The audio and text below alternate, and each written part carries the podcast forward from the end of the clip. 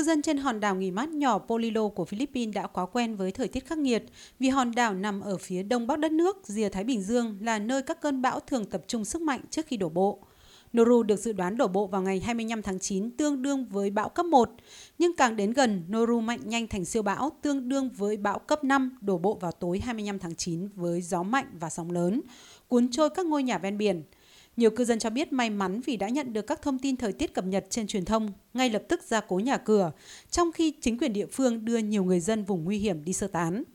Theo Hội đồng Quản lý và Giảm thiểu rủi ro thiên tai quốc gia, có 12 người thiệt mạng do bão Noru. Thiệt hại ước tính đối với nông nghiệp lên tới khoảng 3 tỷ peso, tương đương với 51 triệu đô la Mỹ. Ảnh hưởng đến hơn 104.000 nông dân và ngư dân, thiệt hại hơn 166.000 hecta đất trồng trọt. Có thể nói thiệt hại không nhiều so với các cơn bão gần đây đổ bộ vào Philippines, nhưng việc Noru mạnh lên thành siêu bão chỉ trong 6 giờ, cho thấy thách thức của các chuyên gia trong việc dự báo chính xác cường độ và tốc độ của các cơn bão. Các chuyên gia cảnh báo các cơn bão sẽ trở nên phổ biến hơn và khả năng dự báo cũng sẽ khó khăn hơn.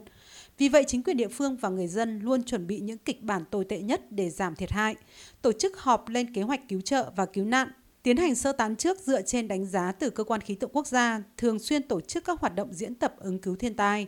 Trong một cuộc họp đánh giá kết quả thiệt hại sau bão Noru, Tổng thống Philippines Ferdinand Marcos đánh giá cao sự chuẩn bị tốt của chính quyền địa phương trong việc cập nhật thông tin nhanh đến người dân, tiến hành các hoạt động ứng phó nhanh, sơ tán người dân vùng nguy hiểm để giảm thiệt hại. Tuy nhiên, Tổng thống Marcos cũng thừa nhận sự khó lường của các cơn bão sẽ đổ bộ vào quốc gia này trong thời gian tới, kêu gọi người dân luôn chuẩn bị ứng phó với các tình huống xấu nhất.